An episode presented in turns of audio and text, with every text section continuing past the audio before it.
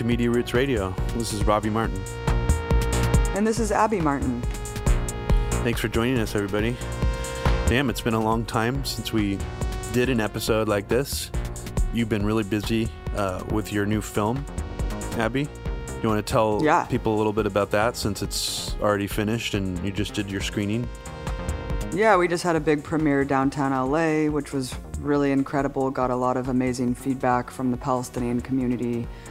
Um, and it's going to be out online in about two weeks. We're trying to tighten some things up with feedback um, that we got from the screening.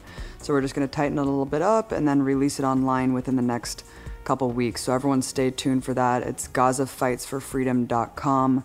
You can check out and uh, sign up for notifications and updates on when you can see it.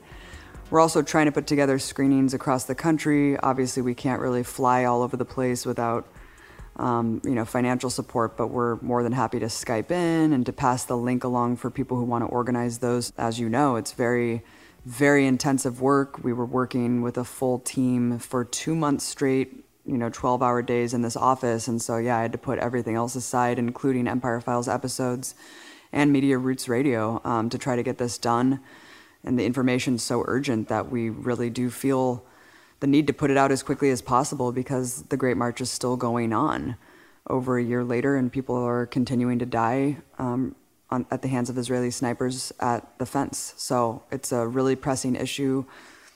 And the film just documents just incontrovertible war crimes and atrocities committed by the Israeli government, um, and just egregious violations of international law.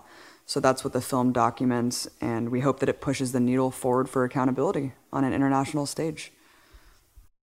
Yeah, and I, I think I'm confident that it absolutely will do that, because no one's made anything like this yet. Um, the Great March of Return is kind of like a blip. It was covered in the mainstream media a little bit, and people just completely forgot about it. So, yeah, I'm really excited to see it. Two weeks, that's not very far away, so... yeah, everybody definitely check that out. It's going to be game-changing for sure. Um, you did an episode about a think tank that's kind of working with Trump's policy on Iran. Yeah. In the meantime. Um, yeah, I interviewed Eli Clifton from Low Blog about the Foundation for Defense of Democracies, neocon think tank out of D C, yeah. and how they are essentially creating all the blueprints for Trump's Iran policy, similar to how P NAC and P NAC people were creating the blueprints to the Bush foreign policy in his administration. And that's as, that's a very clear that that's happening now. Um, and it's very dangerous. And we should revisit that um, in the second half of the episode when we get into the Iran stuff, because that's really heating up. Basically, I think we're in a more dangerous and precarious spot with Iran right now than we ever have been in my lifetime, um, as far as the build up towards war. So we definitely need to, to discuss that. But let's get into other headlines and stuff that have been, you know, that have happened since we last did an episode. Sure. Yeah, let's do it. Um, one of the headlines that has grabbed me recently um, comes out of Birmingham, Alabama. A twenty-seven-year-old woman named Marsha Jones, who was recently indicted by a Jefferson County grand jury on manslaughter charges. Why was she indicted on manslaughter charges? Because she got into an argument with a man who ended up shooting her in the stomach or something that killed her unborn baby girl. Um, and the baby died. So she was a shooting victim. But because police and I guess the jury concluded that she started the argument or continued the argument, endangering her baby, that she was ultimately responsible for the shooting death of her unborn child. Um, absolutely unbelievable. I, I actually have never heard of a case like this, that someone, you know, is potentially going to jail for someone shooting them and killing their, the fetus of their child, five-month-old fetus. So just, again, institutionalized racism all across the country. I can't imagine this happening, you know, to an affluent white person being shot by someone for simply engaging in an argument with them. The police lieutenant, Danny Reed, who is justifying this, said, "Let's not lose sight that the unborn baby is the victim here. She had no choice in being brought unnecessarily into a fight where she was relying on her mother for protection." uh, just a really twisted sense of justice here. It, it was just one of those stories that just makes you be like, wait, what? You know, like I read the headline, I was like, wait, oh, am I God. reading this correctly? Um, I mean, so that's only that's in Alabama.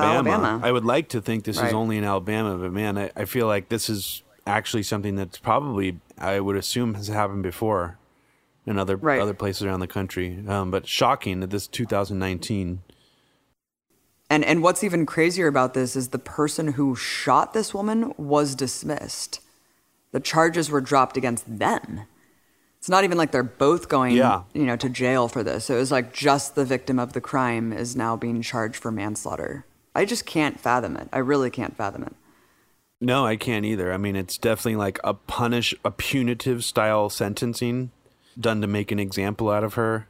Yeah, it's just not believable. I mean, they would need to release like video proof saying that she was the one who was responsible for what happened. Yeah. And without that, it's completely fucking unbelievable, obviously. So, yeah.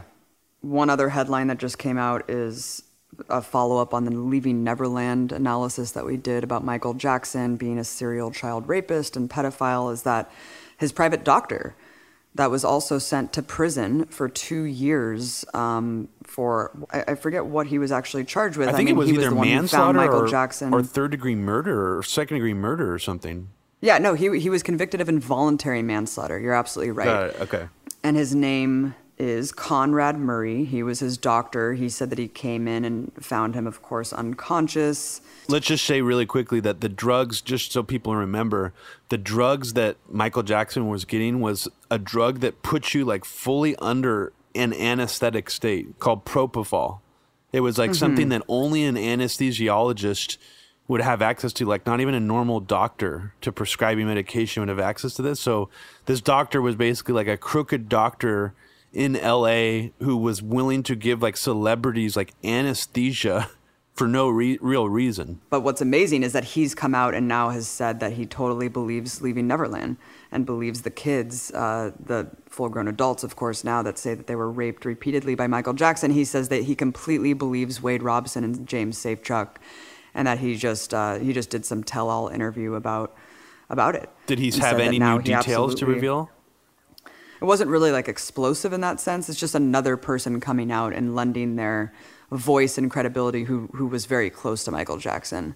And and what's interesting too is that he claims that in the last days of Michael Jackson's life, he explained how he was raped and sexually abused by other doctors. So I don't know what that's about. Michael um, Jackson maybe just told him, him that? Yeah, yeah.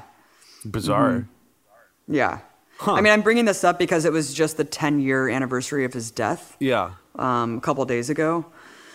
So you're seeing not really any news come out of it. Of course, all of these trolls and the operations employed by the Jackson estate has kind of squashed the story to a degree. It has. Uh, I thought it was going to be much more explosive. I thought it was going to be much bigger. And in fact, it has not been. I mean, at first, it seemed like it was like a game changer. I mean, like Oprah got involved. Yeah. It had the full push of the mainstream media. And then you're right. It seemed like a couple media outlets like the Daily Mail and some of these U K media outlets were much more interested in debunking and poking holes in the documentary itself after the fact. Like once that thing came out where the train station wasn't built yet, when James Safechuck claimed he was molested there, they like tried to use that to discount his entire story. They also tried to poke holes in Wade Robson's story about uh, his parents leaving him there to go to the Grand Canyon, um, because apparently he went to the Grand Canyon with them. So they're like acting like that those two things completely dismantle the whole, the entirety of it. But they obviously don't. If you watch the documentary and you know all those that information, I mean, most, the majority of it definitely holds up. Most of the things from the documentary are still very devastating, minus a few maybe mi- like or misremembered facts, you know, that the U K media is acting like are completely debunked the whole thing. Um, anyone who's been the victim of a trauma, sexual assault, or abuse like that, like you never forget what happened to you. It's kind of like um, Blasey Ford and Kavanaugh. Yeah. It's like, it's like, yeah, she might have gotten like specific facts about like the day and the time wrong, but like she didn't forget the fact that Kavanaugh pinned her down and tried to rape her. You no. never forget that.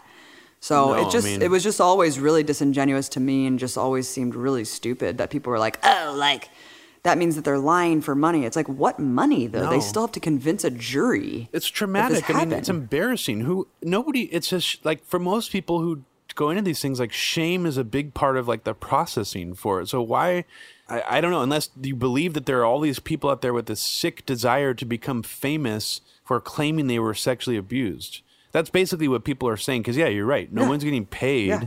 That's one thing that the Jackson family estate has tried to level against, and that he's doing this all for money. And he did level like a huge lawsuit, like a billion dollars.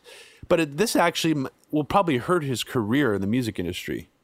Like most right. people in the music industry still have this bizarre loyalty towards Michael Jackson. I don't think most people in the music industry have been completely like convinced by this documentary. I mean, that, that would be my assumption. That it's going to take even more to decondition those people. They were too Absolutely. Close to it. So Absolutely. So why? How would this help him in the music industry? Totally. People should check out. We did an extensive podcast about this, about two and a half hours. It's a really incredible podcast. And we also put it up on YouTube. Um, be sure to subscribe to Media Roots on YouTube. And we put up little clips from our podcast there. But check it out. I mean, I think people would really enjoy it if they kind of feel alone on this or don't really know much about it. Because we yeah. really dig through not only the documentary, but like a ton of other material because we were kind of obsessed with it for a while. But well, I wanted to mention one more thing about it, which is that if you see this guy going around, he's an he's one of the only American journalists who's trying to debunk it.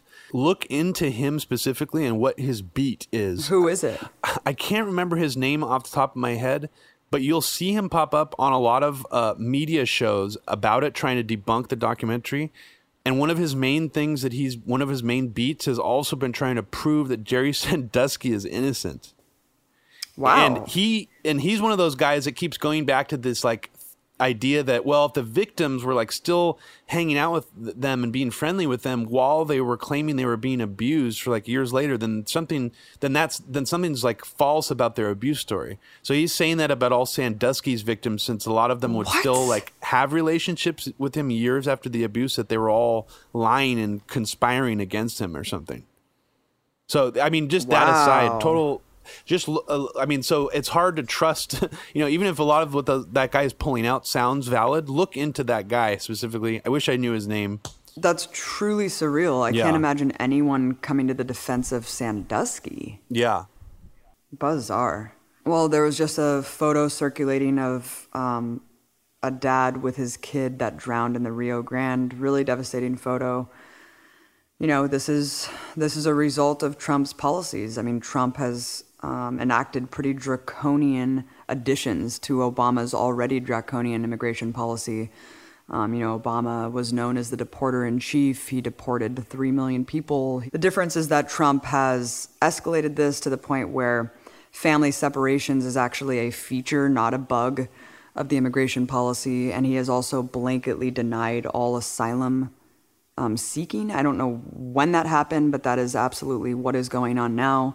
And so the man who who drowned with his son, that horrific photo, they were actually trying to get in through a port of entry as asylum seekers. And they were denied, and they were trying to go around um, to get through another spot. Yeah. Um, and so they died, and, you know, and it's just really, really devastating. I mean, unfortunately, it's being kind of cynically used by the Democrats to pretend like they, you know, didn't have also a very inhumane border yeah. policy and well, are C N N not good and on immigration. M S N B C too. It's like the, it's not just like the Democratic Party. It's like the mainstream media, like Don Lemon, you know, like cried on T V while like showing the picture and stuff. So it's, mm-hmm. it's, it's, it is disingenuous in the sense that I don't remember C N N and M S N B C showing video of the same stuff you used to show on the Empire Files episodes and uh, of how Border Patrol just goes over and and and pours all the water out that people leave on these little life-saving stations around the border. Like that, how the Border right. Patrol just goes and destroys food and water supplies that people leave out so that people in the desert could actually survive and not die of thirst. That's a pretty shocking footage. I mean, anybody, I think, even like Republicans watching that would be like, there, it would feel maybe a twinge, I would hope, from watching footage like that. Because it's, it's truly evil. Like... But um, but yeah, I mean, continue on with what you're saying, because I, I do agree yeah, no, that the it, media is cynical. But I mean, it's definitely obviously horrifying and devastating. Yeah, and I think the number is at least six children now have actually died in custody. Um, that is a really, really horrifying statistic. Um, I mean, that is not a joke. That is not something that was actually going on under Obama. Um, yeah, there was very inhumane mass deportation policies, don't get me wrong. I mean, Operation Streamline was in place from the Bush administration. But this is this is something that is another level of inhumanity. Um, you have basically like Border Patrol laughing about um, the suffering of these children. Stephen Miller mocks them. It's just a shift in not just tone and rhetoric, but it's a, a complete shift in policy that is absolutely horrifying and criminal. The family separation thing, as I mentioned, um, yes, that was happening to a certain extent under Obama, but this is absolutely happening routinely now. So the effect of that has been pretty devastating. As we know, you know, two thousand children separated in just a couple months. I think this year or last year. I mean, that, that's how many children are being separated uh, on a monthly basis. And, you know, are those children reunited? We don't know. But the children who are kept in these detention facilities, experts in the Holocaust, experts in internment camps have said pretty openly that these are concentration camps. The kids are left basically with no ability to have like proper hygiene, and they're sleeping on these these floors covered in aluminum blankets. There's several instances where kids have to take care of other children.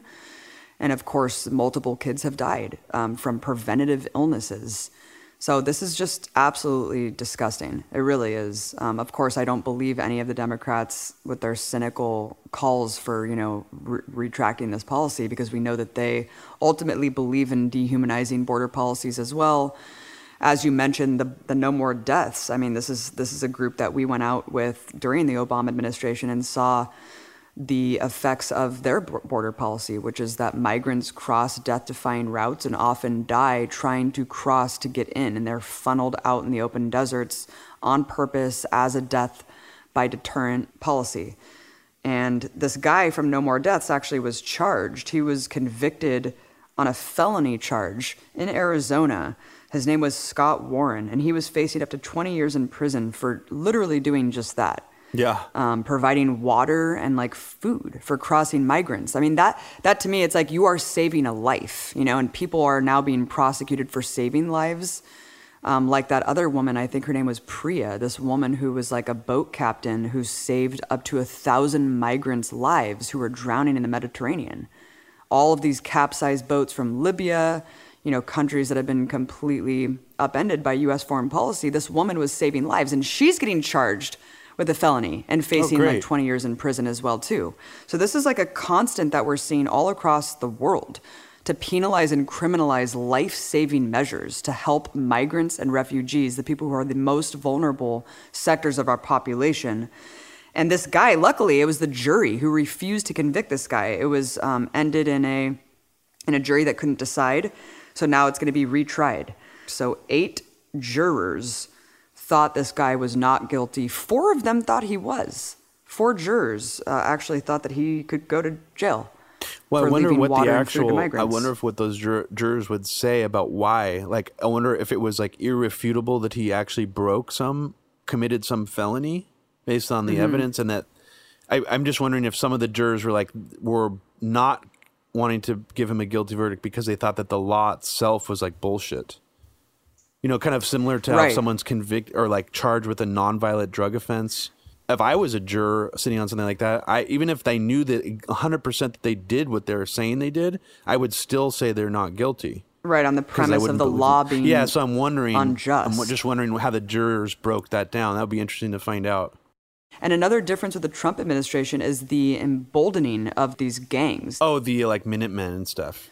No, you're yeah, right. Like, I mean, that giant roundup yeah, with, that's with, what I was with all those say. kids. I mean, that video was really disturbing. I mean, he has a better skill at otherizing these people than like any other racist politicians do. If you look at like Nigel Farage and even these other politicians, they just seem like they're espousing a lot of generic racist anti-immigrant talking points. What Trump d- is able to do is able to just like tap right into that reptile brain, like otherizing, and just like like make it go nuclear. Their video is insane. I mean, they're filming themselves acting like they're heroes. There's like dozens of just families and children taking their orders in the dark. And the guy actually says like, too bad we can't shoot them. It'd be a lot easier. This is what they think. They think that these people are like vermin and they just need to be expunged from the face of the earth.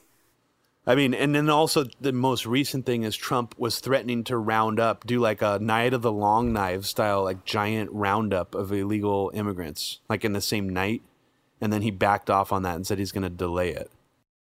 Right. He said he was going to give Congress more time to alter the asylum law. And it's like, okay, dude. Yeah.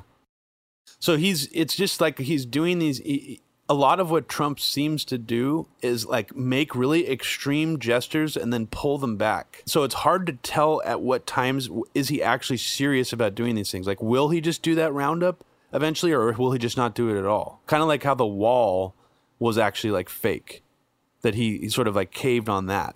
You know, it's, yeah, good it's, point. And and no one confusing. Yeah, to keep people on their toes, but also make it seem like he's not doing the worst things that he promised while at the same exactly. time doing horrible things.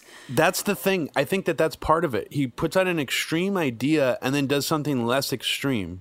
Right. Maybe. Right. Slightly less. And also another point is that it doesn't even matter if Trump officially does the roundups, because people, again, are emboldened by his rhetoric enough to do them themselves. Like all the people oh, calling exactly ICE, right. like all of these institutions that are now like ratting out undocumented people working yeah. at their own franchises and stuff. I mean, that's something that Trump doesn't have to direct.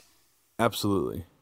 And if Trump wanted to, I mean, he could make he could try to like make this like sort of universally populist. If he was smart, he could be like, we're only going to go after like major companies that are hiring illegal workers. That's not what he's doing. He's just going no. for straight right wing red meat. Yeah, just right. like right wing reptile cause, brain. Because Trump Incorporated or whatever the hell his company is, they hire undocumented immigrants. I mean, of course people have done do. multiple all of his resorts do, obviously. About, yeah, of course. Are you telling me the maid staff at his, all right. her, his hotels are not are all right. documented immigrants? Yeah, right. Like, I feel like that even came out during the election, that that was obviously not true, and there was, like, proof of that. I, yeah, I can't remember right. the exact story. But it doesn't but matter. Clearly not the case. Yeah, it doesn't matter. None of this, none of the actual material facts matter. yeah. It's just all a partisan war, man. It's, it's yeah. just an information war.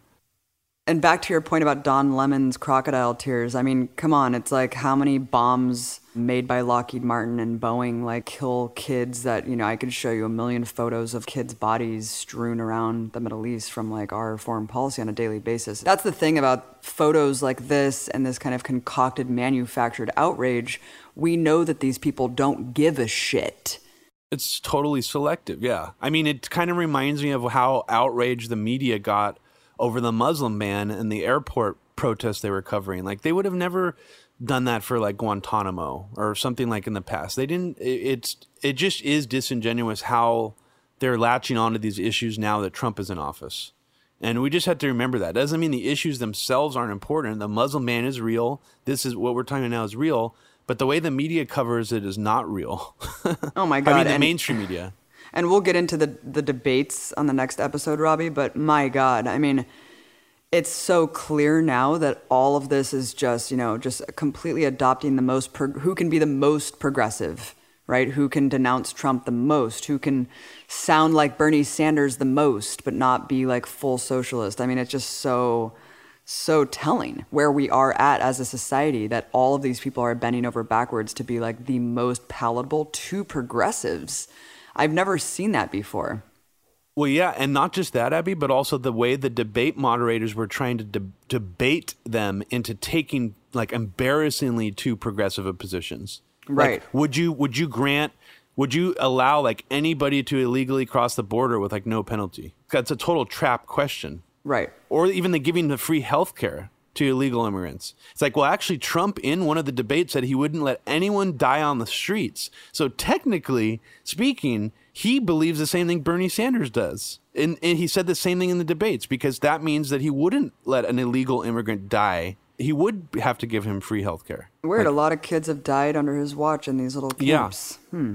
I mean, one of the things that didn't come up in the debates, and we're not going to talk about the debates in this episode, but one of the most interesting glaring omissions to me, Abby, was that the lack of Russiagate talk. Yeah. Only the candidates themselves brought up Russiagate points. And I don't know why that is, especially because this is M S N B C running the debate, like one of the main proponents of this narrative.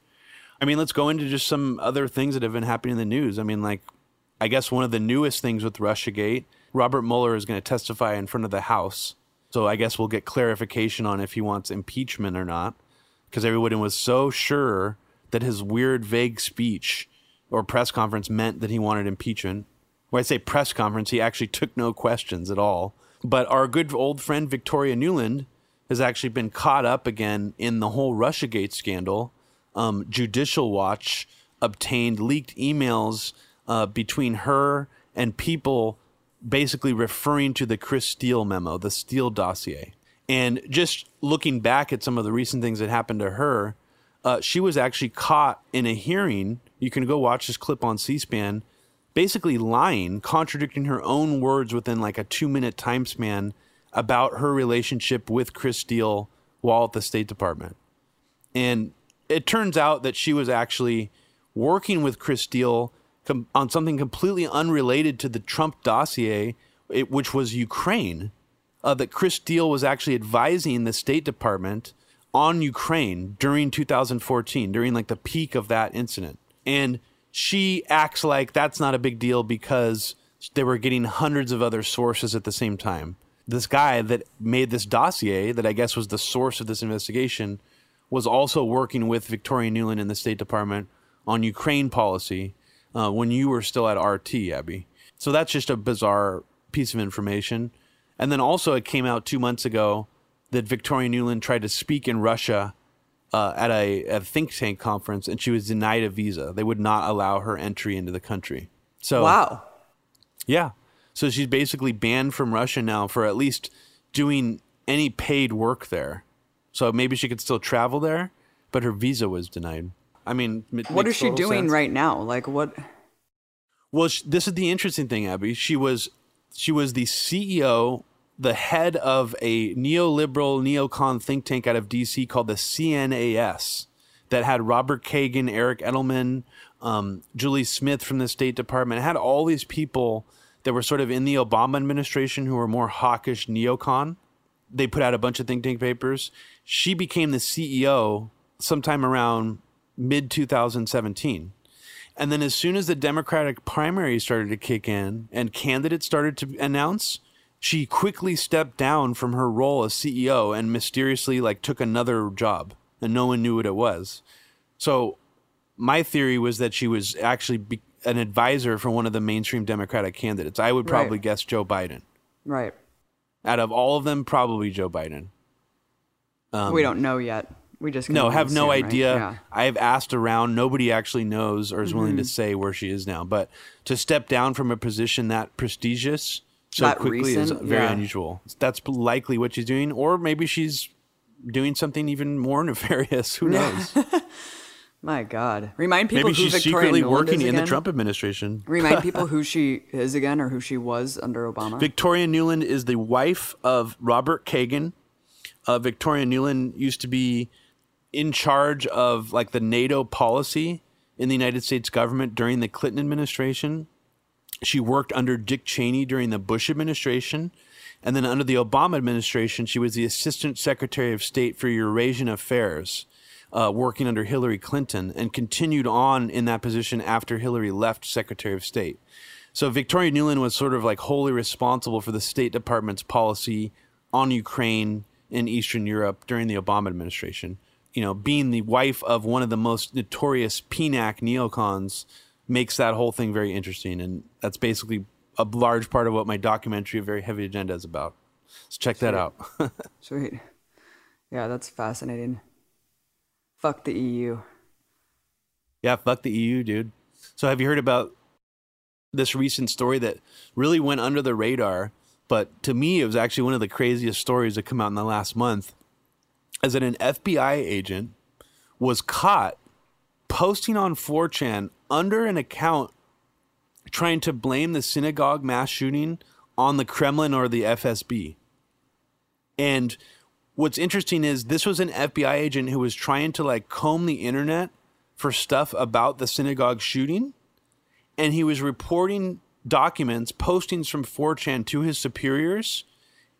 But what he accidentally did was he did not log out of his own account.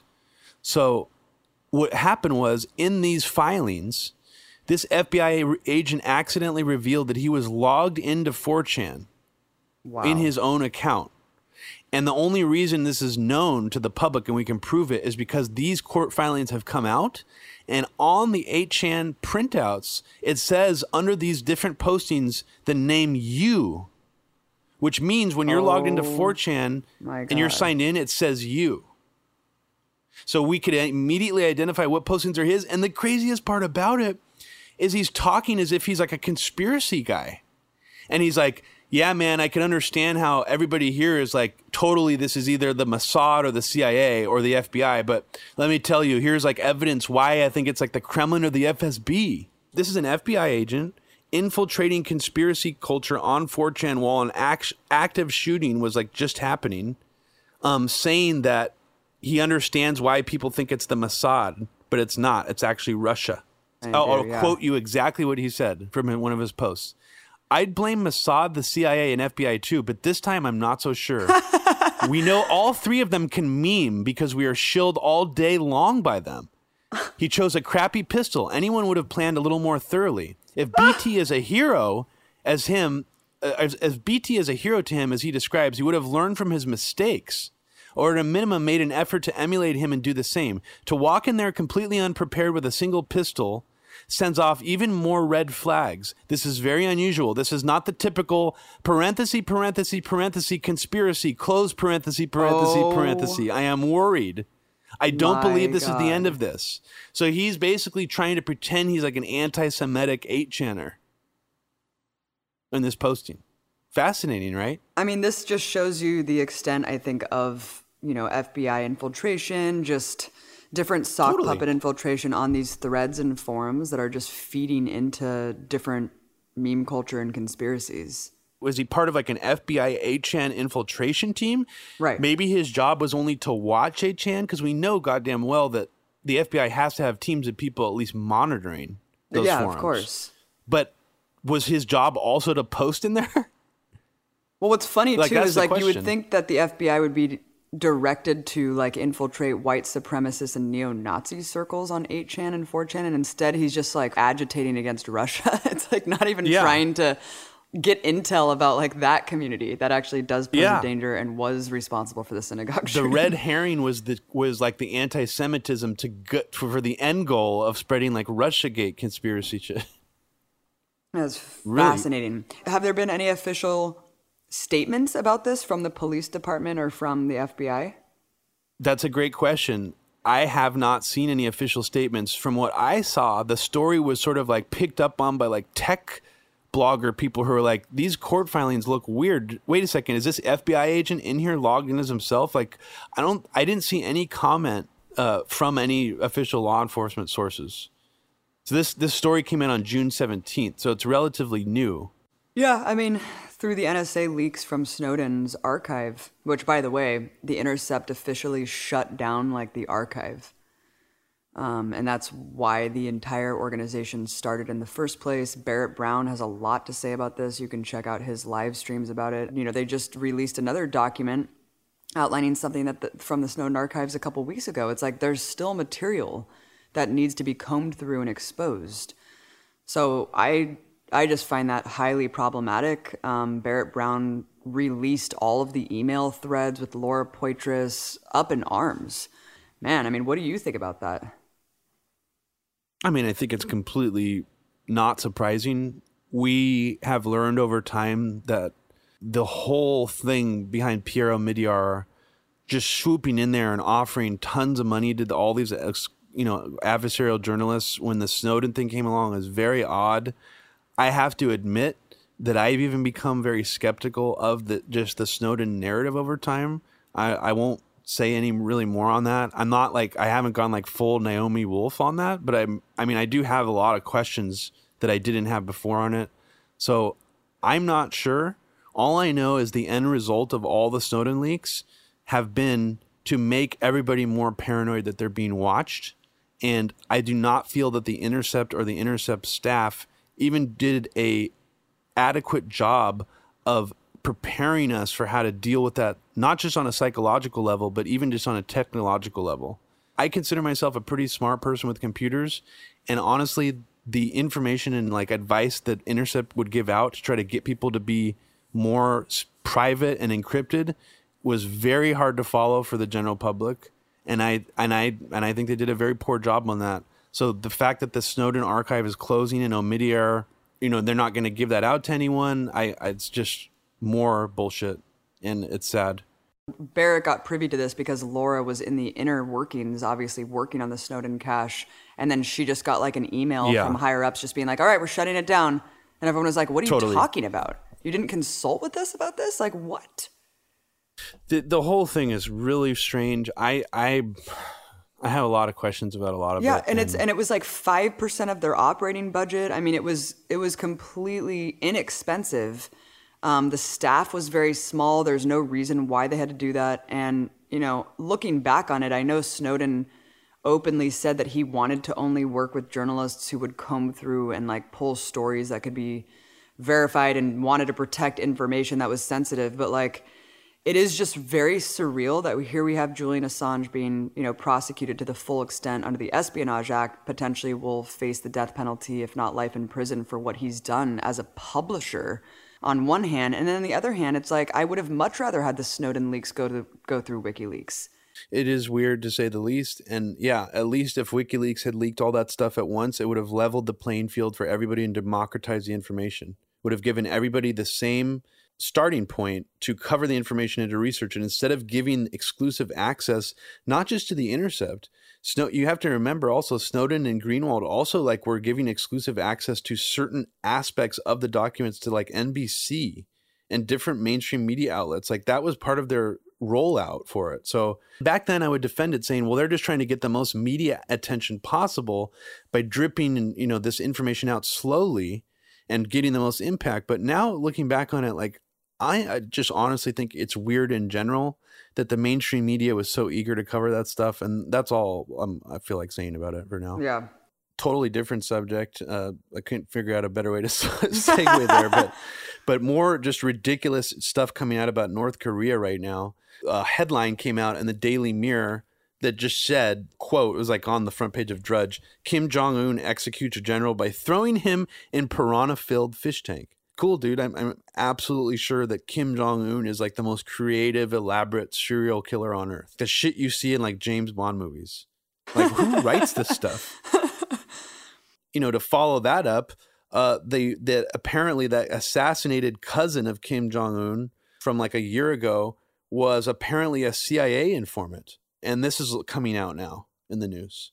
Um, oh my so I don't God. know if you have you seen this, Abby, recently? Remember that broad daylight assassination that happened? It was on video. Yeah, yeah, yeah. It was I like nerve that. gas or something. Mm-hmm. Like it was like a really bizarre, weird uh, execution. Um, but apparently, this guy who's his half brother, not his cousin, was actually a C I A informant. And this is confirmed. Wall by... Street Journal uh, revealed this mm-hmm. in the middle of June. It just says Wall Street Journal cited a, quote, person knowledgeable about the matter. So Wall Street Journal is very close to the national security state. I would be inclined to believe that if they reported on that. That's very interesting. I mean, the, everything about North Korea you can pretty much take with a grain of salt, whether it be the Otto yeah. Warmbier scandal, who, you know, they claimed that he was tortured to death. That never added up. Or it could just be any sort of North Korean official who they claim was executed in this salacious, cartoonish way, whether it be yeah. execution by firing squad. He's like Hunter S. Thompson meets Jeffrey Dahmer, dude. Being unleashed and tearing apart people's skin. I've heard everything under the sun when it comes to how North yeah. Korea executes and kills people. Go back to the Olympics when North Korea was trying to unify with South Korea and they had that beautiful ceremony, and the whole time we were fear-mongering about how North Korea kills people, executes all the officials who, you know, just disagree with Kim Jong-un. And then this pop star came out and sang for North Korea. She was one of the many people claimed to have been executed by Kim Jong-un's firing squads in the years prior. So you see these people pop up, but because it's such a secluded society and so closed off, like we can't confirm any of this shit. And that's exactly why they print them. And all these North Korean defectors are paid near a million dollars. And, you know, we justify it by saying that if they give us like intel that can be used against the North Korean leadership, then they will be paid for their intel. And so a lot of them just yeah. like desperately just give false information, and the more salacious, the better, because that's the, the one that's going to grab the most attention. And then they're going to be like bolstered on some speaking tour as a famous defector.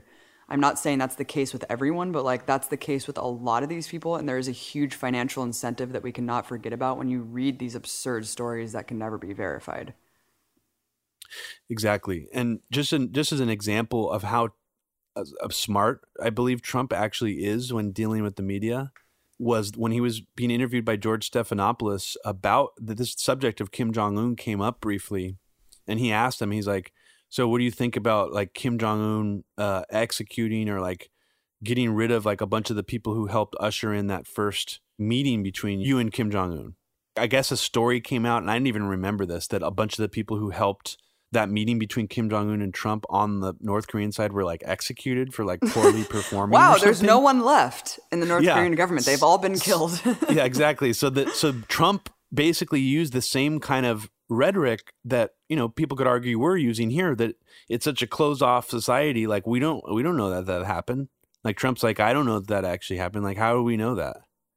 And George ah. Stephanopoulos is like, because it was re- reported by like intelligence officials. He's like, no, we don't like, there's no way to like know that that actually happened. He's like, maybe it happened, but he's like, I don't, I don't know if it happened. So, I mean, damn. Yeah. I mean, he right. just gets away with any, he's still Teflon. He just gets away with saying anything. Right. I mean, the thing is, he's right. You know what I mean? He's yeah, right. he's right about that. Yeah. But I mean, it's like, I don't I, just, I don't feel like he would say that about another country that he wants to like be adversarial with. Like if it was Iran, well, he would just not. believe That's anything. That's so hilarious. Yeah. That's why it's it was so, funny. Like Tim Heidecker made a good point. He was like, he's willing to sit down with Kim Jong-un, but like not Maduro, you know? Yeah. Just like, why? Yeah. I mean, of course. I mean, it's obvious. Yeah, and it's a hella good photo op too. I mean, just like Kim Jong-un, like look, he's been in like movies and stuff. I mean, like we have like f- like caricatures of him. Like it's like very like good photo op. Makes sense completely for like a has-been celebrity to want to do that with North Korea. Right. Yeah. Exactly. Exactly. Yeah. He's kind of the centerpiece of like Hollywood villainry, so it's like kind yeah. of makes sense for Trump to be all jazzed up about it. Yeah. Like if Saddam was still in office, Trump would be just all about fucking Saddam. Right. Or not like making diplomacy with him, but just like using him as a prop. Like that right. would be really classic. Like if Trump was a nineties president yep. or something. Yep. I guess let's talk a little bit about how Tucker Carlson allegedly was able to talk Trump out of bombing Iran. Abby, did you know that Tucker Carlson saved us from World War Three? I love this story because if this were true, is that cool? Like with people like that. Dude, Trump either way, if it's true or not is, true, it's scary as fucking weird. I mean, it is absolutely surreal. You know? Well, yeah, it's especially surreal because just like three days before this headline came out saying Tucker Carlson talked Trump out of war, Yair Netanyahu, Netanyahu's son, uh, was hanging out with Tucker Carlson and taking all these photos with him. And the tweet that Yair Netanyahu sent out says, Tucker is a big supporter of Israel. We already have reported, I think, on this podcast that Yair Netanyahu was actually a promoter and part of an Israeli-style eight chan, four chan alt-right community that frequently dabbled in neo-Nazi uh, memes and anti-Semitism. So it's a very bizarre thing. Not surprising, though, that like someone who's sort of like the newer generation of Likudnik would be like almost like the alt-right, you know, is Israel's version of the alt-right, Netanyahu's own son. It's strange, um, because right before this airstrike was being set up by the Trump administration, there were headlines also coming out that saying that Tucker has been regularly talking with Trump and being like one of his de facto foreign policy advisors. Right. So, I mean, this narrative just kind of seems like a fake setup to me. But on the other hand, if it's true, like you're saying, that also shows how fucked up and crazy and dangerous the situation is. If a Fox News host who said Iraqis were primitive monkeys and needed to obey genocide in Iraq from American soldiers, who said Iran needs to be annihilated, they're evil on T V. If we're counting on that guy to stop an attack on Iran, we're so fucked. Like there's just no other way to describe it. So either it's a fake narrative that you're trying to put out to make it seem like Trump and Tucker are these doves who are fighting against the deep state still, the same deep state that Trump hired, or it's real and it's really scary. Like, I don't, I just don't know how, what else to say about it. What do you think? I mean, the Tucker Carlson thing is just absurd. It, I don't believe that he talked Trump out of going to war with Iran. I mean, this is this is the same logic that, like, we should congratulate crazy, rabid racists and also congratulate Trump himself for, like, somehow deterring an inevitable strike. When, if you look at the actual totality of the situation, Trump is the one who is provoking, setting up the most precarious situation that we've ever been in with Iran, or in recent history, rather. And then, oh, yeah. like, setting up the, the chess pieces for there to be some inevitable altercation, and then being like, okay, like, I, I pulled back. I decided not to strike them yet. It's like, why are we congratulating him? Why are we applauding this? Why are we congratulating Tucker Carlson? Like, all of this is just so disturbing to me. I mean, I want to talk about how crazy Yair Netanyahu is. Um, he yeah, went please. on a tweet thread recently where he actually said this. He says, hi, all the idiots that twist, quote, Palestine. He's like, there's no such thing. There is no P in Arabic or for oh, their cool. revolt. And he was like, you So he's Arabs. doing Dinesh D'Souza on the history yes. of Israel. Cool, yes. dude. Someone who works for... Um, Mondeweis or something, Rebecca Pierce, was like, there's no J in Hebrew. Do you think that Jews don't exist? Um, it's just completely absurd to even say that Palestine never existed. Obviously, early Zionist propaganda from the settlement process and the initiation of Israel, actually even decades before that, the Zionist movement was a very fringe movement before the Holocaust was able to rally people to go there. But all of their initial literature openly talked about Palestine. They said settlements in Palestine. Um, so it's just disgusting to try to actually erase, like, the land that you are openly ethnically cleansing and colonizing on a daily basis, and to say, like, Palestine never existed. He also gave one of his first ever television interviews to The Blaze recently. Um, and on the television interview, he says, Palestinians danced in the streets and handed out candies to celebrate the nine eleven terrorist attacks. He also says that Donald Trump is a rock star and has rock star popularity in Israel. He says, when nine eleven happened, Israel was in mourning. It was like it happened to us, exactly the same. And he said, and what were Palestinians doing? Celebrating in the streets and handing out candies. It's like, I mean, it's just pretty disturbing that U S politicians, including all these progressive morons, these so-called progressive morons who are staunchly allied with Israel, staunch defenders of Israel, and saying that Israel, you know, is a defender of human rights, is the only democracy in the Middle East. And, like, the prime minister's own son is just echoing the most vicious, rabid right-wing propaganda. Like, this is what's going on. And can you believe that he went on The Blaze and talked about nine eleven? I mean, I, I guess we shouldn't be surprised, but it's just like, wow. Yeah, it's pretty crazy. I mean, and, and Netanyahu, I mean, he's openly said things like nine eleven was, like, really helpful for Israeli society. So this is not, like, th- for them to evoke nine eleven is just as disingenuous as them evoking the Holocaust when basically murdering Palestinians. So... And and also, you know, go to Yair Netanyahu's timeline. Most of it's in Hebrew. The guy tweets constantly. If you read his tweets, it's all about leftists. It's all, like, extremely Islamophobic stuff that would not even fly on, like, Fox News. I mean, it's like, that's how racist it is. And he even just talks about how leftists are, like, deserve violent retaliation because he distorts all these historical examples involving, like, the foundation of Israel when they were warring militias, like the hardcore um, militia led by Begin, yeah. is that his name? Yeah. And then the opposing one that was led by Rabin, and then he's acting like Begin was, like, a peace peaceful guy, even though that's the guy who bombed the King David Hotel, killing, like, ninety people. Like, he ordered him, one of his militias, to bomb an entire hotel full of innocent civilians. And, like, some right. soldiers. So, I mean, yeah, th- just, those are liberals to these people. Yeah, they basically revert. They they basically, like, twist history, invert it for their own agenda, just like a Dinesh D'Souza style thing. This whole Israel election too is, like, pretty emblematic of where the country's at, because, you know, if you listen to N P R or corporate media or whatever, you keep thinking that there's this feasibility of a two-state solution, that, like, oh, the pendulum's going to swing and the left wing's going to take over the Knesset and all that. But in reality, I mean, the fight right now is between the ultra-Orthodox right wing and, like, the secular right wing. And that's what the fight for control and consolidation of the parliament, um, you know, the, the Israeli parliament is.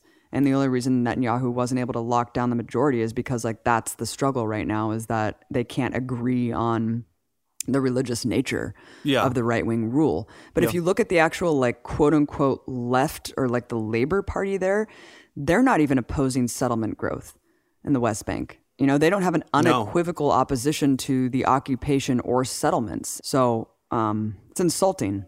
I was asking the question on Twitter just in general, who was the one in the United States that started using the rhetoric of leftist to describe right. everybody left of center, like Democrats and anybody?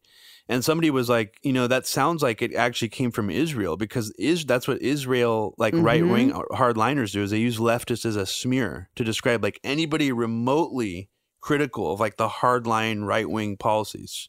I think that we should take Yair Netanyahu's words at face value when he says um, Donald Trump is a rock star in Israel. That is absolutely true.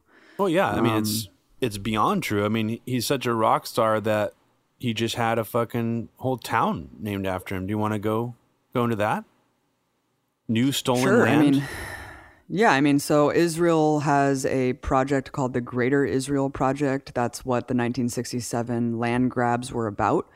There was an unprovoked um, military assault where they seized um, an inordinate amount of territory in Syria and Lebanon. And of course, that's when they annexed, you know, Gaza and, and whatnot, and started occupying Gaza and the West Bank fully. But that's when they took over the Golan Heights, and the Golan Heights is Syria. It has been this kind of disputed territory ever since, where it's not internationally recognized as Israel, of course. So, of course, what does Trump do? Trump has been the biggest friend and ally to this rogue criminal state. So not only moving the embassy to Jerusalem, but also saying that the Golan Heights is now officially recognized as Israeli territory. And you look at this Greater Israel map, and it's like taking over like Saudi Arabia, like all of these countries. They want all of it. You know, that's like the ultimate goal here, because that's what they think their biblical deed is. So yeah, I mean, this town, I heard that it might have been like mostly a photo op, but it's so surreal to see this giant... Oh, it's more, much more than that. This giant, giant uh, sign that says, you know, Trump Heights. Yeah. With like Hebrew, With Hebrew uh, underneath. Yeah, it's like a full blown, like when I saw it, I was like, oh, they're opening, Netanyahu is unveiling a commercial real estate venture that's just like a new small settlement.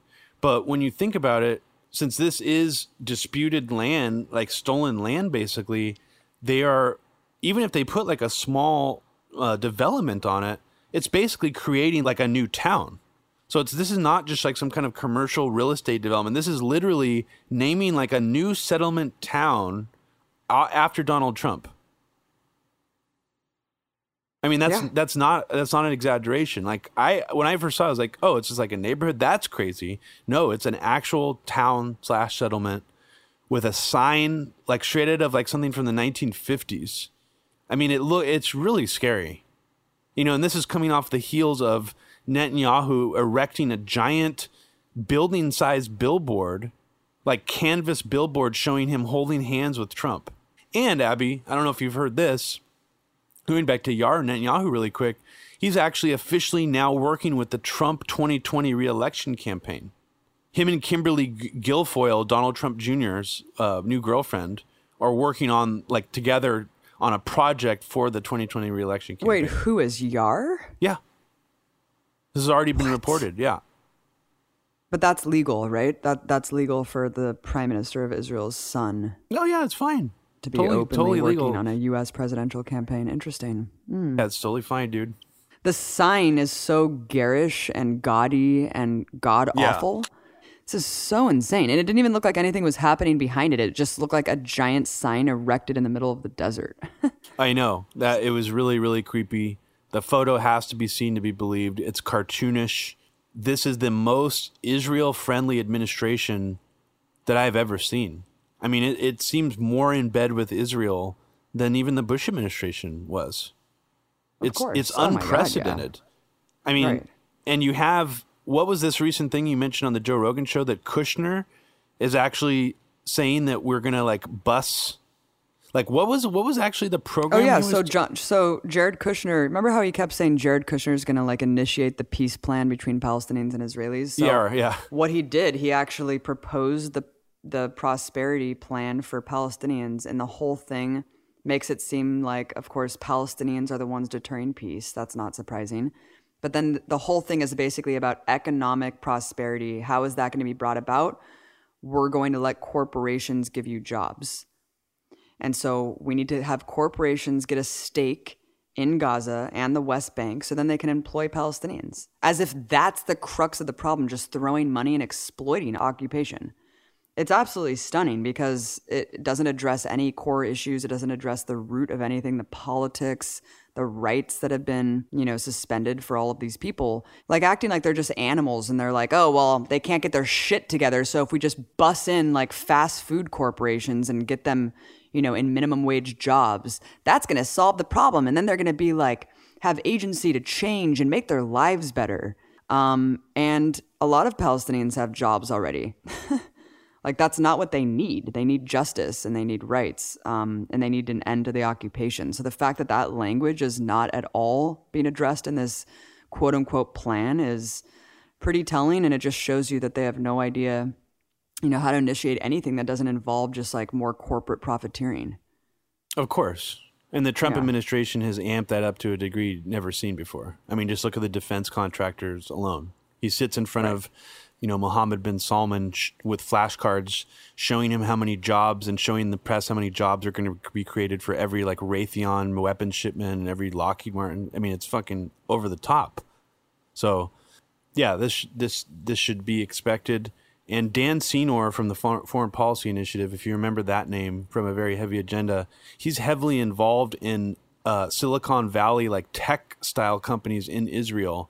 And I'm sure on some level he's been working with Jared Kushner uh, during Trump's administration. I mean, I would disgusting. I would be willing to bet money on that. Absolutely disgusting. So you've you've seen Chernobyl, Abby. I, I've only seen like a handful of maybe like ten minutes total of it. But it just seems like it's just more kind of random anti-Russian propaganda to a certain extent. To have this show come out and then have it become extremely popular, where the screenwriter behind the show, if you look at all of his previous credits, they're all rotten on Rotten Tomatoes, and then Chernobyl is ninety-five percent. Someone did like a screen capture capturing all the other Rotten Tomato scores from every other script the writer wrote, and it was all rotten scores, like going back to like the late nineties or something. So when you write anti-Russian propaganda, the critics fucking give you ninety-five percent fresh rating on Rotten Tomatoes. Oh my God, it's the most absurd depiction of Russia. There's so much anti-Russian propaganda and like xenophobia that's sprinkled throughout every episode that I actually had to stop watching after like episode three. It makes Russians look like these sinister, maniacal, evil overlords. The whole disaster is painted as if they're unique, right? Like, because they didn't want people to know how bad it was. And really, when you compare that to obviously U S nuclear tests and dropping of the nuclear bombs, it kind of pales in comparison to that. The way that they depict these Russians makes it sound like they did not care at all about casualties. They did not care about um, the fallout from the radiation. And like, they all secretly knew how bad it was and they were hiding it. But that's not the craziest part. The craziest part is that they all evoke like communism as specifically the reason. It's not just like, oh, it was government malfeasance and corruption, but they really, really hammer it in on like the ideology of communism every single time. Like, for example, in one scene, um, this person is just like, I was a nuclear engineer and then they like hired a librarian to run this. So like, I wish that I could be running this, but unfortunately, like under communism, they just pick yeah. randomly, like, Like now a librarian is doing this and it's just like, what? Or like a janitor, like, it sounds I don't like, know, like the bus driver is now in charge and everyone's like, oh my God. Do you remember Yakov Smirnov, the stand-up comedian from the eighties? Yeah. It sounds like a joke he would do. He's like, in Soviet Russia, they hire a librarian to manage nuclear power plant. It's like that. It's like, it seems like straight out of his like stand-up comedy routine, what you're describing. I didn't see those episodes. Oh my God! There's another scene where they're where they're flying over, and like, of course, there's like some American guy who like is the voice of reason or whatever, and he's like, "No, this is like really bad. We need to stop this now." And the guy who's like the the Russian government minister is just like, he's like, "No, you're wrong," and he's like, "Fly over it," and the guy is just like, "No, we'll die," and he's like, "I don't care." He's like, "Fly over it, you get killed," like like talking like that, like we will kill anyone who d- says no, like you die. Shoot him, kill him. It's just like, what the fuck is this? And then there's one meeting that's just the most hilarious scene of all. Like, like they're all talking about how are they going to deal with this disaster. And this guy just like taps his cane and he's like, Lenin said that the state like rules all and that the, and the state comes first. And we need to forget about this because the state, like Lenin said this. And I was just like, this is so fucking fake. Like, is there any evidence of any of this happening whatsoever? Invoking fucking hilarious. I mean, and it brought up the the of course this conversation that, you know, look how much Russia exposed their own people to radiation and look how irresponsible and horrific their country was. But somebody pulled up a funny graphic. Well, it's not funny, it's actually more horrifying, from Mother Jones magazine from December two thousand seventeen. That says atomic tests during the nineteen fifties probably killed half a million Americans.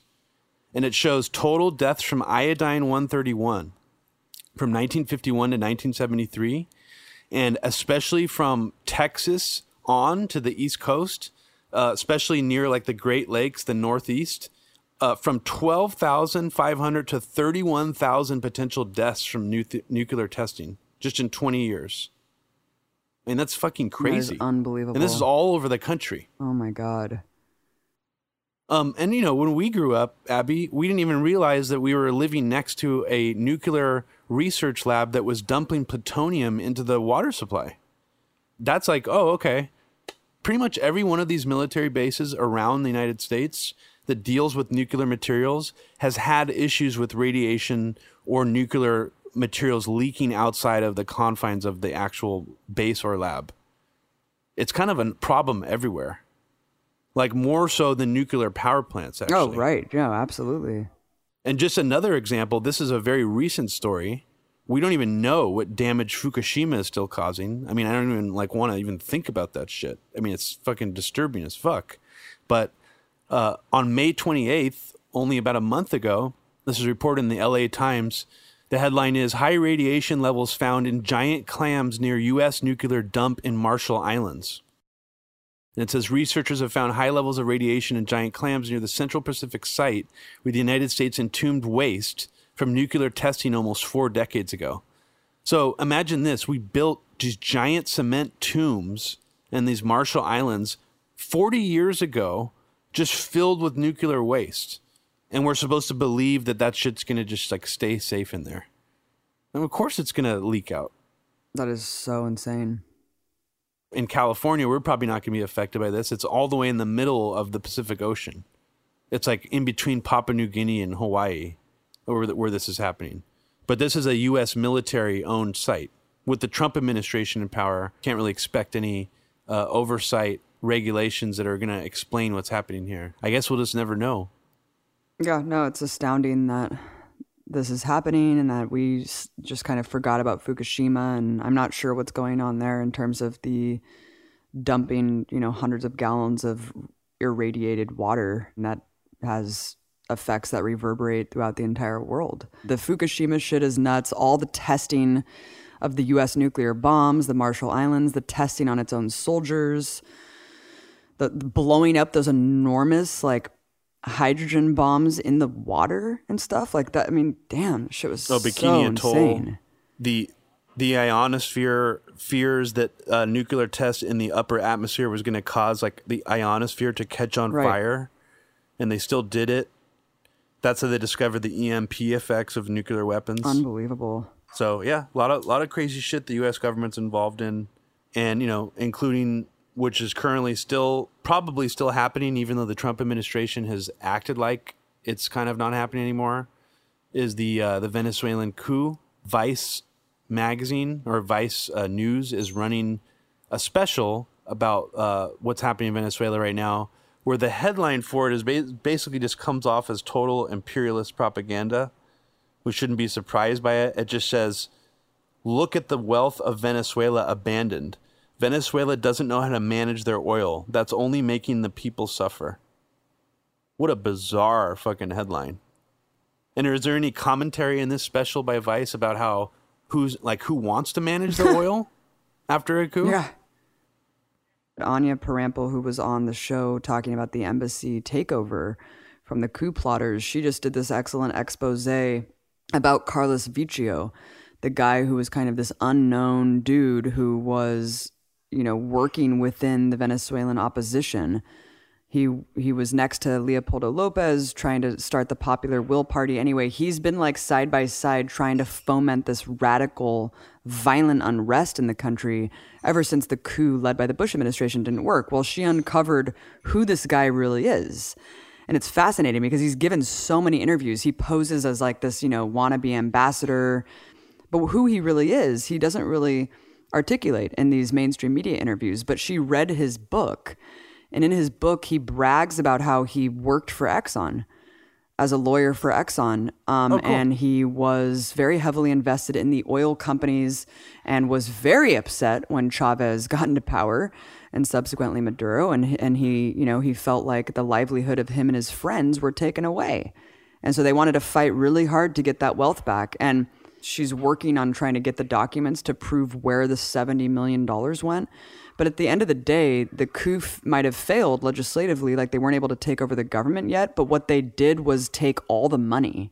Um, the Bank of England seizing all the gold from Maduro, all of that money was just cashed right into the bank accounts of these opposition coup plotters. This was a total scam just to steal the money from the rightful leader of Venezuela. And like while their economy is still in free fall because of the sanctions, they can't get loans. Like it's just disgusting. I'll I'll link to this article on the timeline so you guys can see who this guy really is and how he's worked with like offshoots of U S A I D as a oil lobbyist essentially. And just a just a random thing that came out in a that was a buried totally buried part of a Washington Post story. Um, about the Venezuelan coup plotters. It's from the Washington Post. The headline is, Maduro's ex-spy chief lands in U S armed with allegations against Venezuela. And in it, this detail comes out. It says that the coup plotters were all given code names. Figuera, an Afro-Venezuelan, was the Black Panther. Omaña was Superman. And this is the best one. Mauricio Claver Corone, the U S. National Security Council's director for Latin American policy, was Comenios, the child eater. Wow. So so the actual coup plotters themselves named someone in the U S side of the coup the child eater. The child eater. Yeah. I mean, how is this real? Very interesting. How do they get these, these names? Wow. Um, in other random news, uh, John Walker Lind, the, the so-called American Taliban, um, was released from prison a couple of years early before his sentence on good behavior. And I find it interesting that most people I've seen reacting to this are like acting like he should still be in jail, even though he's been in prison for almost two whole decades for basically being caught on, you know, the supposed battlefield, if you can even call it a battlefield, in Afghanistan. Um, he, he was one of the first people that we know of, and we have photographic evidence of, that he was part of the C I A torture program. Uh, when he was first photographed, do you remember this, Abby? The one of some of the first photographs of John Walker that came out were him strapped to a gurney with like a weird, crazy, like blackout, blind, like goggles on his face. Uh, I, vaguely. So what is the what is that? Like, what is that picture? That picture is a depiction of the C I A torture techniques, or part of them, in the leaked, like the documents that we know of that later came out. That's the type of stuff they would do. They would put like weird sensory deprivation devices on you. You know, they didn't just put a hood over his head. They were doing some weird shit to him. Um, that's like straight up from their torture manuals. So, um, and you know, they, would, they tried to conflate him with that he was an Al-Qaeda fighter, that he was Taliban, that he knew bin Laden. Well, there's a lot of conflicting reports of what he did. So the official report of what he did is that he uh, originally they were going to try to charge him with murdering a C I A officer, because at this stage in the Afghanistan war invasion, this was before any actual U S soldiers were on the ground. So it's a very strange story. So first he was caught by the Northern Alliance, apparently fighting as a Taliban fighter in Afghanistan, and he was in a prison. The C I A came to this prison to start interrogating the prisoners while the Northern Alliance held, you know, their forces to protect the prison.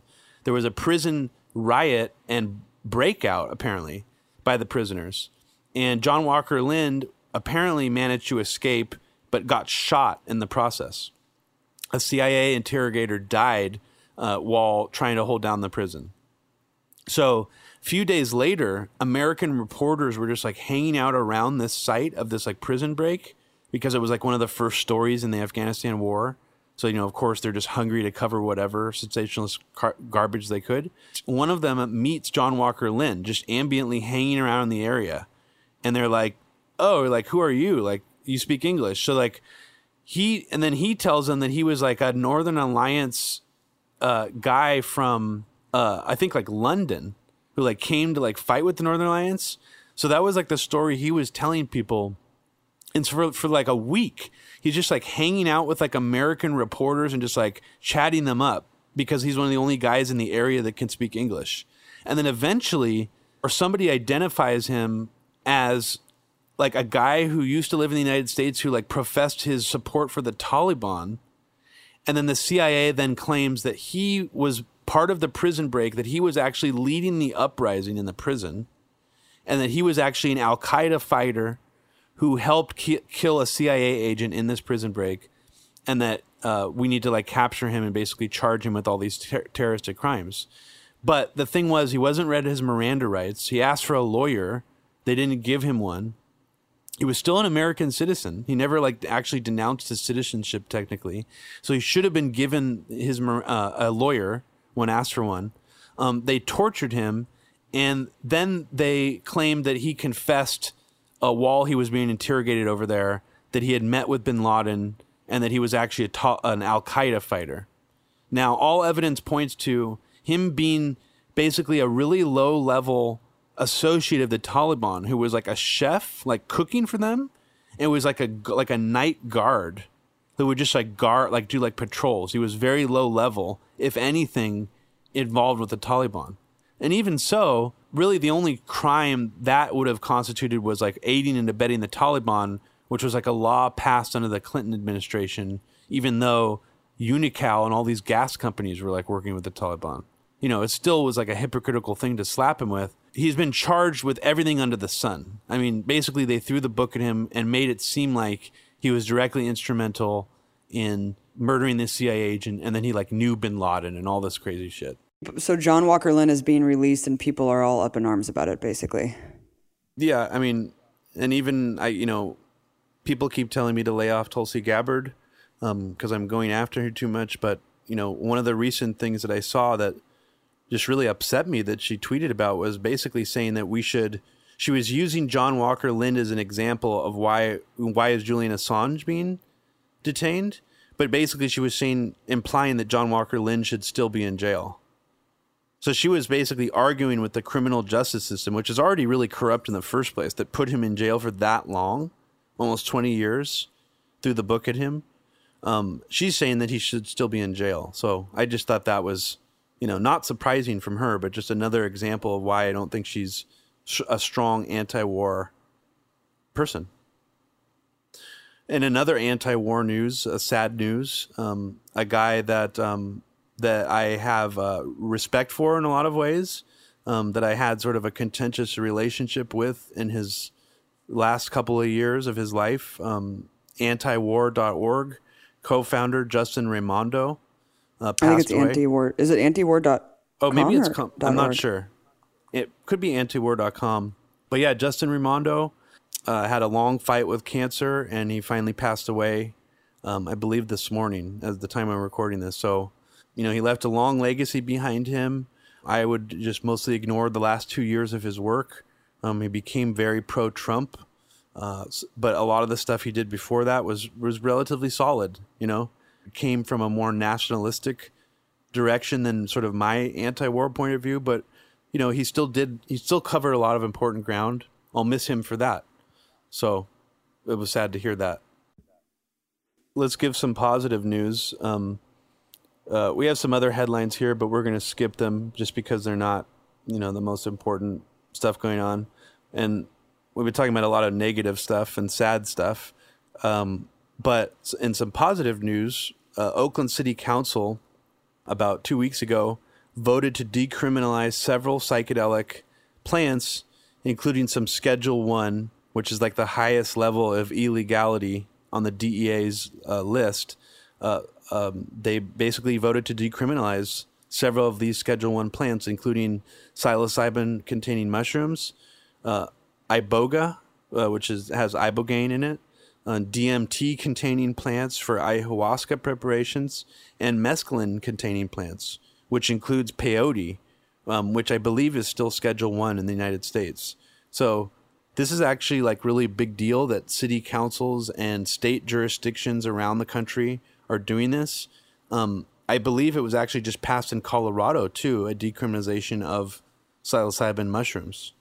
Uh, so this is uh, really positive um, for, you know, just the decriminalization of drugs in general, um, that this is happening. So don't expect them to decriminalize synthetic hallucinogens anytime soon, because that's a, mm-hmm. I think that's a whole nother thing for people to wrap their minds around, that pills and powders, as some hippies say, are like just a bridge too far for people to like accept to decriminalize. If you're just yeah. like, let's decriminalize like liquid acid, you know, it'd be, it would be hard to make that pitch in the same way, because there's like, and even though there's dozens of studies now conducted saying acid is just as effective in like curing depression as mushrooms are, it's still a bridge too far, I think. Maybe give it like ten years. Well, what is the decriminalization of like people who have it, just like users, or? Good question. Do you know I think, what extent? Yeah. I think that decriminalizing, probably there is some possession decriminalization in there as well. But if you're distributing large quantities of it, you know, then they'll get like the, the um what is it? Like the A T F or the F B I are involved. So it like doesn't matter at that point. Like I think that that's even in Portugal, there's some weirdness with the decriminalization of drug laws there, where it's still technically illegal to like distribute heroin, you know, to distribute marijuana. So it's weird. I'm not exactly sure how that's dealt with on a like enforcement level. Right. Well, I mean, that's great that people aren't going to be going to prison for decades or potentially facing life in prison for just having like small quantities of. Well, yeah. I mean, this means the Oakland police uh, cannot, you know, arrest you. If you have mushrooms on you and you're not like high or driving under the influence, they can't arrest you for it. That's fucking, oh, really? That's so it's huge. Not just so it's not just that it's decriminalized like to the same extent. It's that they actually can't do anything to you. Well, I didn't know that. Yeah, I mean, I think that like that's what it's basically telling the police. Like it would be like if weed was decriminalized, you shouldn't be allowed to uh, arrest somebody just based on weed. Like that's wow. not probable cause enough. I mean, maybe I'm being too optimistic about how this actually will play out. But I mean, that's what it's supposed to do. They're not supposed to that's enforce. That's super crazy. Yeah. I'm still wrapping my mind around just the fact that there's cannabis clubs everywhere that you can just walk in and buy weed like you're at an Apple store. So this is this is super positive. It's a great development, and hopefully it encourages other municipalities to take the same initiative. Because I think they, they will. Again, like people will not stop using hallucinogens. So I guess should we talk about the the sort of rope-a-dope experiment Trump is doing with raising the stakes on the Iran war to the highest levels they've ever been? Yeah, aren't you happy that he called off the strike because he wanted to save one hundred fifty lives? Well, yeah, I mean, our our president, who said he wanted to kill terrorists and their families and bring back worse than waterboarding, he has a compassionate side where he realized that those one hundred fifty Iranians that didn't hurt any American deserved to live that night. And he felt that compassion kick in. That same compassion, I guess, that didn't kick in when he killed Anwar al-Awlaki's niece uh, in a drone strike. Her, his eight-year-old niece, I think it was, um, in Yemen. I mean, it's wonderful um, that he is still holding that line of being an anti-interventionist. Because right, despite sanctions killing thousands of Iranians from preventing medicine from getting there. But I mean, Abby, are we, what are we saying now? Sanctions are war? I mean, that's ridiculous. It's really, really interesting how this all played out, because, you know, we've been covering potential war with Iran since, you know, at least the Obama administration. You know, we weren't doing this podcast during the Bush administration, but there were some moments during the Bush administration where it seemed like that was going to happen. There were some moments during the Obama administration where it seemed like even the Obama administration and Hillary were putting out some really inflammatory rhetoric about Iran that seemed like, wow, why are they going after Iran so hard now? And then there were also some other moments with the Obama administration where it seemed like the media was trying to goad Obama into war with Iran over like the incident involving those Navy um, personnel that were captured by the Revolutionary Guard on that boat and held at gunpoint. That was like so intense for like a couple weeks in the media that it was like, why isn't Obama doing anything? Like, how could he embarrass us like this? This looks so bad for us.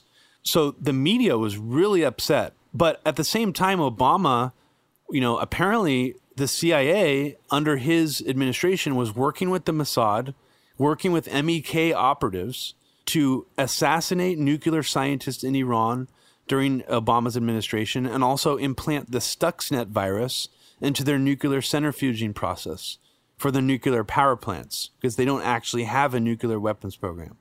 So all these things Obama did, but the de- nuclear deal that Obama struck seemed to actually tamp down that train and that Iran war track. It tamped it down. It seemed to put it on pause. A lot of the D C establishment was like, okay, fine, we'll go along with this. To them, it promised that Iran wouldn't develop nuclear weapons. It had some guarantees in there. So it satisfied a wing of those people, but it also, you know, satisfied a lot of the people like us who don't want to see more escalations with Iran, which has been the neocon prize since nine eleven. That's what happened when Obama left office. The nuclear deal was still in place. Of course, Trump tore it up. And then we've just been seeing escalations since Trump got in towards Iran, obvious pivots towards Iran, nonsensical ones, potential false flag situations. I don't even know what the hell's going on with some of those oil tankers. And then other, you know, more subtle pivots towards Iran where they're like putting pieces in place for some kind of future plan that they have. So it's been obvious that Trump is gonna was going to inch this up. I just didn't realize it was going to get this hot, you know, this quickly. I guess, Abby, Trump saved us by telling the deep state no and pulling back the airstrike, uh, what was it, an hour before it was supposed to go take place? So, yeah, I mean, this is a guy who campaigned on blowing Iranian ships out of the water. He campaigned on abolishing the nuclear deal. So he campaigned on basically aggression with Iran and warmongering with Iran. He hired the most insane neoconservative criminals who have been vying for a war with Iran their entire careers. Um, John Bolton, Mike Pompeo, he has Rudy Giuliani at the helm. These are all like M E K shills who think that Iran is the source of all terrorism in the world. I mean, it's just yeah. really, really ludicrous. Yeah, I mean, it's just a weird, weird kind of cabal to unite behind if you don't want a full-blown escalation with Iran, right? And it's really weird to just every other week like lobby these crazy ass threats of annihilation, um, saying Iran made a mistake. I mean, just the maneuvering with the troops getting sent there at the behest of John Bolton saying just out of the blue that there's like unique threats coming from Iran. What are you talking about, dude? This is even before the oil tankers were attacked. Absolutely. And, and since the Trump administration has gotten in, there's been something in the backdrop that sort of the neoliberal mainstream media wing of the D C blob can get on board with, that feeds into this neocon narrative on Iran, which is this Iranian im- imperialism that they're mm-hmm. creeping reach. They're trying to control these geopolitical affairs now in Syria, in Lebanon, in Iraq, that they're actually, you know, helping prop up Assad, that they're in bed with Russia, North Korea. So they're trying to make it appealing to like people who, these sort of like C I A socialist type people who like believe in Russian imperialism and believe in Iranian imperialism or Chinese imperialism, and, and think that that needs to be criticized equally to the United States or for some reason. Mm-hmm. So it's, it, it, it feeds into that. And we've also been seeing all this sort of think tank activity. And now looking back on the Trump transition team, I was looking at it more like, who are the P NAC neocons and these like classic neocons who were in bed with Trump? And I wasn't looking at it like, who were, you know, who are these, what, what's the think tank that most of these neocons were associated with? And now it's very obvious that the think tank they were mostly associated with is a think tank that was formed after nine eleven called the Foundation for Defense of Democracies, where these are the people who actually sat on the board of this think tank, and some of them still do. Michael Ledeen, the co-writer of uh, of Michael Flynn's book about how to defeat radical Islam. James Woolsey, former C I A director, was part of Trump's transition team. Then we also have uh, Sebastian Gorka, who is also inside the F D D, this think tank, writer for Breitbart, gets inside the Trump administration. And now we actually have uh, somebody working directly under John Bolton, who is from the uh, the F D D. His name is Richard Goldberg.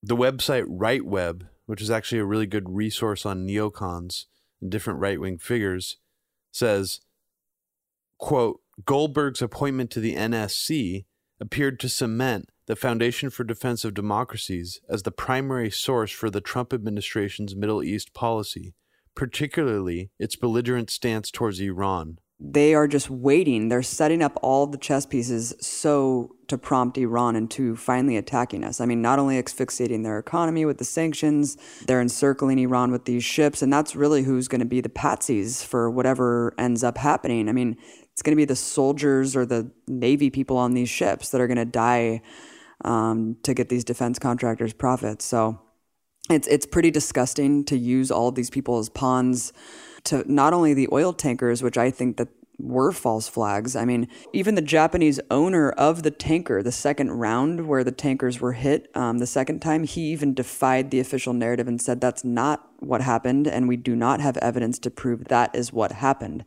So you just have these U S officials throwing out this insane rhetoric that Iran is attacking these oil tankers. I mean, why would they be doing that? Well, not just the rhetoric, too. They were trying to escalate it even more with like some weird grainy video and photographic evidence they claim proved like Houthis directed by Iran. Or, I don't remember if they said it was Houthis or the Iranian Revolutionary Guard. I think maybe the Revolutionary Guard this time. And they tried right. to show these photos saying this is what happened, but the owner of the tanker wasn't convinced by it. And, you know, everyone was just, most the smart politicians were just like calling for an investigation into it. So at that yeah, point, all of this needs to be treated with a very high level of skepticism, yes. Not only because it's the U S government, but specifically John Bolton, who actually said on video that we need to lie. That like if we you lie, need to cheat lie, and steal. The C I A. Yeah, we lie, cheat, and steal. Yeah, I mean, of course. And, and we all know that they do. I mean, it's just funny, I guess, to hear one of them saying that. But when that Japanese tanker was attacked and then and they started throwing out all this evidence, the media started to turn to try to like convince people that this was legit by like almost it was they used an interesting tactic where they tried to bypass Trump because, you know, the mainstream media like C N N and M S N B C has been telling their audience for like years that Trump is an untrustworthy pathological liar. So what they do in this scenario is they're like, you know, his intelligence agencies and the military are saying this is what happened. That's who we need to trust. They were bypassing and that inconvenience of like that Trump is untrustworthy and just making us try to trust the military leaders who are saying this happened. And and I noticed they were even like arguing with people like Bernie Sanders when Bernie Sanders was like, no, like we need an investigation. We can't rush into this. And the lady was like saying, well, but like, I know you don't believe Trump, but what about like the mili- the Pentagon is saying this would happen? And he's like, no. That was the way the media started to turn to support it. And then Abia went full tilt Um, after this supposed drone shoot down that happened. Full tilt, one hundred percent, we got to go to war type of propaganda, like all across all media, Fox News, C N N, M S N B C. Do you want to go, do, should we start discussing like this, re, the most recent incident? Yeah, well, what do you mean it went full tilt? What I mean was no longer were there any like skeptical reports coming out. It was all just... This was in international airspace. Iran shot it down aggressively. We need to do something about it. Wow. I mean, th- it, that's what I mean by full tilt.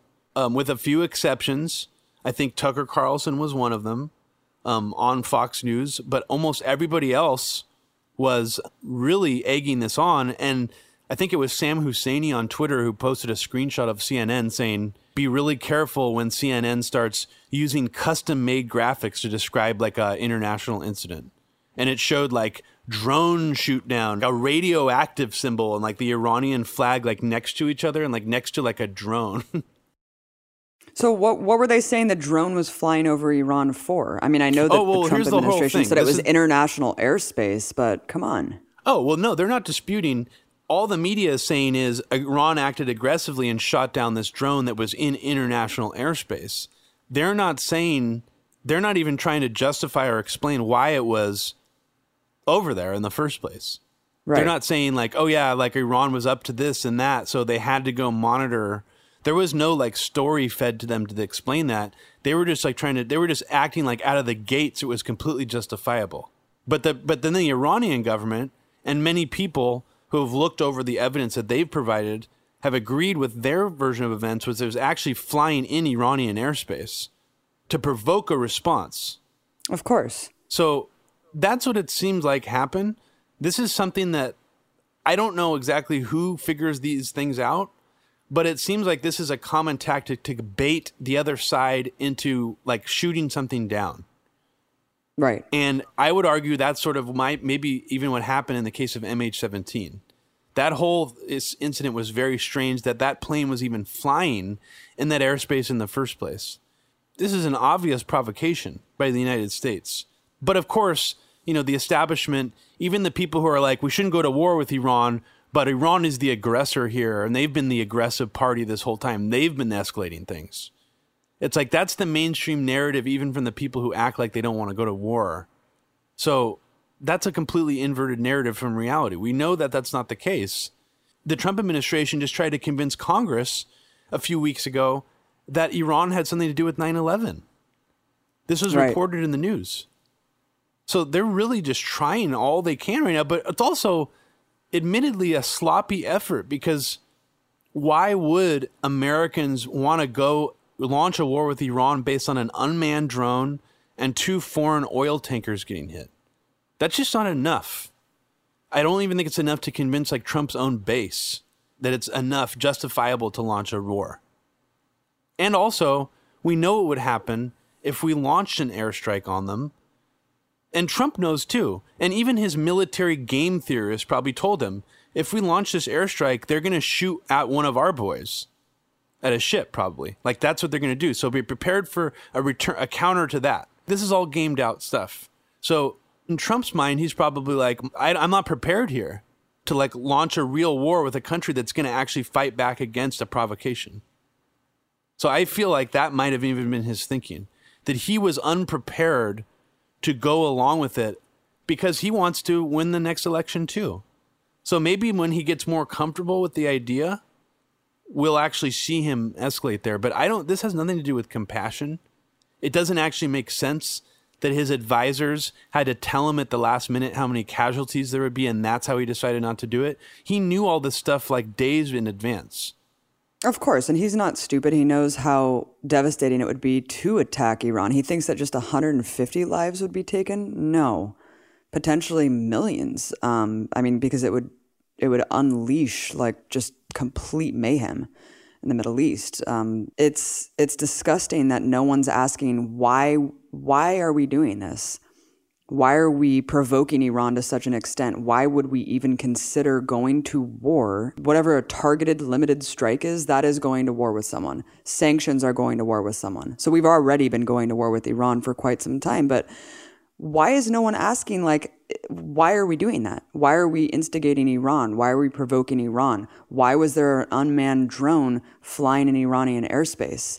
Why would we even consider going to war or bombing a country over a fucking unmanned robot that was in their airspace illegally? Do you remember when Iran hacked that drone under Obama and then sent back like a little pink toy drone? No. Yeah, he had, they, they hacked a drone that was also in Iranian airspace under the Obama administration. And then there was all these videos circulating around Iran of the drone. And then so Obama wanted the drone to be to be returned, and they sent him back like a little pink toy drone. And he said, I know that wow. pink is Obama's favorite color. Holy and shit, he said, we no. will send it back to him via the Swiss embassy. And it was just like a little toy. It's very bizarre. I do not remember that at all. Yeah, so this is like, it's weird how much shit happened under Obama, but like it never came to this, you know? Well, well, this is the difference between Obama and Trump, is that Obama wasn't smart enough to have like a P R campaign to represent himself as being measured and compassionate when he, for example, backed down from the red line in Syria. He was really like, it seemed like he was kind of riding by the seat of his pants and really was like really nervous during that whole procedure. He did not seem comfortable. Like one of his strategic tactics during that whole incident was like, I'm going to last minute give this up for a vote to Congress. And people, everybody who was like, thought he was about to launch airstrikes was just like, what? Of course they're not going to vote for this. So like, it, it was like a design to fail. And, but, but Obama didn't set up a narrative to make it seem like the military industrial complex was goading him into war. And then he compassionately at the last minute decided to defy them. Trump is actually really savvy in the sense that I have never seen a president be able to play like the press in this way. Like the anti-war press, I even feel like got played by this and acted like tr- everything was Trump was saying was true. And there's just something really fishy about it. Really, really yeah, fishy. Yeah, there's something really there's something really fishy about people saying like, oh, Trump decided to pull back, like bombs were almost flying in the air and Trump luckily realized the cost and pulled back. It's like, what are you talking about? Trump has done all of this. None of this happened in a vacuum. This has all been manifested and put into motion by Trump. You know, like, it's just so weird. Well, it's like him coming into your home and then setting fire to all your stuff. And then like right before your like your most valuable possessions are burnt, but like most of your other stuff is, he just puts the fire out and he's being like, oh, my God, I, I saved your stuff. Like, you should thank me for that. And you're just like, but you just burnt my whole room down. Yeah, you created the conditions for full-blown war. Yeah, and there's still and gasoline like all over my room the edge. That you're not yeah. going to clean up. And you're actually pouring right. more gasoline on as you're talking to me, pretending like you're being saving my stuff. But, dude, you're like a, still acting like an arsonist. You're pouring gasoline all over my stuff still and me right now. Like, what? Like, I mean, that's literally what he's doing. So yeah. it's hilarious that, again, Trump's ability to have these like impactful, believable statements that are lies and carefully chosen words in some ways is still really impressive. I mean, he's yeah, played the conspiracy media. He's played the anti-war mm-hmm. media. And he's played the hawks and the neocons who were waiting with bated breath for him to do something. I mean, something got pulled back. I don't know how it was decided, but this was like going towards a potential war-like scenario, very hot, within a forty-eight hour window, and then something changed. But I don't know what actually happened. That's the question. There's leaks coming out saying Tucker Carlson changed his mind. I don't know if this is a Trump good cop, bad cop thing, but something is, uh, there is a lie here for sure. Many lies here embedded in this version of events. Well, what is Trump expecting? Like the total capitulation of Iran and Rouhani to come to the table and be like, please don't bomb us. Like, we'll do anything you want. Like, what exactly is the goal? Well, that's that's a good question. I mean, one of the scary things that could have happened was Iran admitted to not shooting down a U S plane that was like right near the drone. And there were suggestions from the Iranian state like press that this all seemed like a setup in order to not just get us to shoot down a drone, but to accidentally shoot down like a plane full of like U S military people. And they didn't take the bait. And, and I want people to look up the rope-a-dope analogy. It's a boxing term. You know, it's I, I hate using sports analogies, especially for sports I don't even watch. But I think that Trump is very good at this bizarre dynamic where he acts like he's taking off the mask. It's like almost like he's aware on some level that people think of him as this guy who talks straight, who takes off the mask, good or bad. He wants people to believe that's what he's doing here. Even this interview he did like a couple weeks before this all happened, saying that the military industrial complex wants me to go to war. And I'm constantly yeah, having right. to like fight them off, tell them I don't want to go to war. I mean, that's not his exact words, but that's not believable because he hired all these people, hired right, new people. Exactly. I mean, why isn't anybody asking him, but you hired, if who, who do you mean the military industrial complex? The companies that you're constantly promoting and handing money to, like way more than any previous administration. That's not but it's just the about. Rhetoric. It's like he knows that the anti-interventionism is popular. He knows exactly. that the rhetoric is popular. And so he speaks out of both sides of his mouth to He's keep his base to keep his base asleep and to keep promoting like, well, Trump said that he's fighting the military industrial complex, even though every single thing he does benefits them. Every single thing he does benefits them. And even priming the pump for a potential war benefits them in the sense of giving them sort of like focus groups. It's mm-hmm. like for defense companies, this is almost like focus grouping because the trigger wasn't pulled. They can now get a sense of maybe the challenge that'll be for next time mm-hmm. for them to mm-hmm. pull the trigger. So that's kind of interesting is Trump gives them these little test runs. Trump does this kind of stuff a lot. These like trial balloons. So yep. that's been, that actually does benefit the defense contractors unless none of this is followed through on. Best case scenario that this is pulled back. Something happens where it de-escalates from here on out. Best case scenario.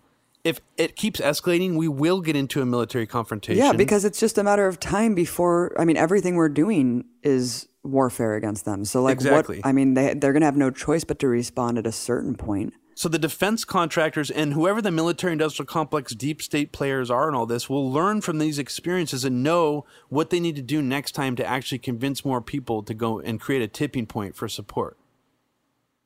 I think what it will require is deaths of American soldiers or a domestic attack of some kind here blamed on Iran. I think it'll take actual people dying, American soldiers or Americans on American soil at this point, to actually convince the public to go along with it. But again, they don't need to convince the public to go along with anything once it starts. Once it starts, then American soldiers will be dying as part of the war, and then they can use that as galvanizing propaganda to get mm-hmm. people to support it. Because then we have to at that point. It's like we have to support our side. Yeah, I mean, of so course. And then it's it just, doesn't. Yeah. Yeah. So this idea that like people's lack of appetite for war will stop one from starting, I think, is naive. I, I, but I do agree that people, generally speaking, do not have an appetite for more wars right now. Even though there were polls coming out recently saying that like thirty percent of the public wants to attack North Korea right now still. Wow. But I mean, I think a lot of people. A lot of people mm. in this country do not want war.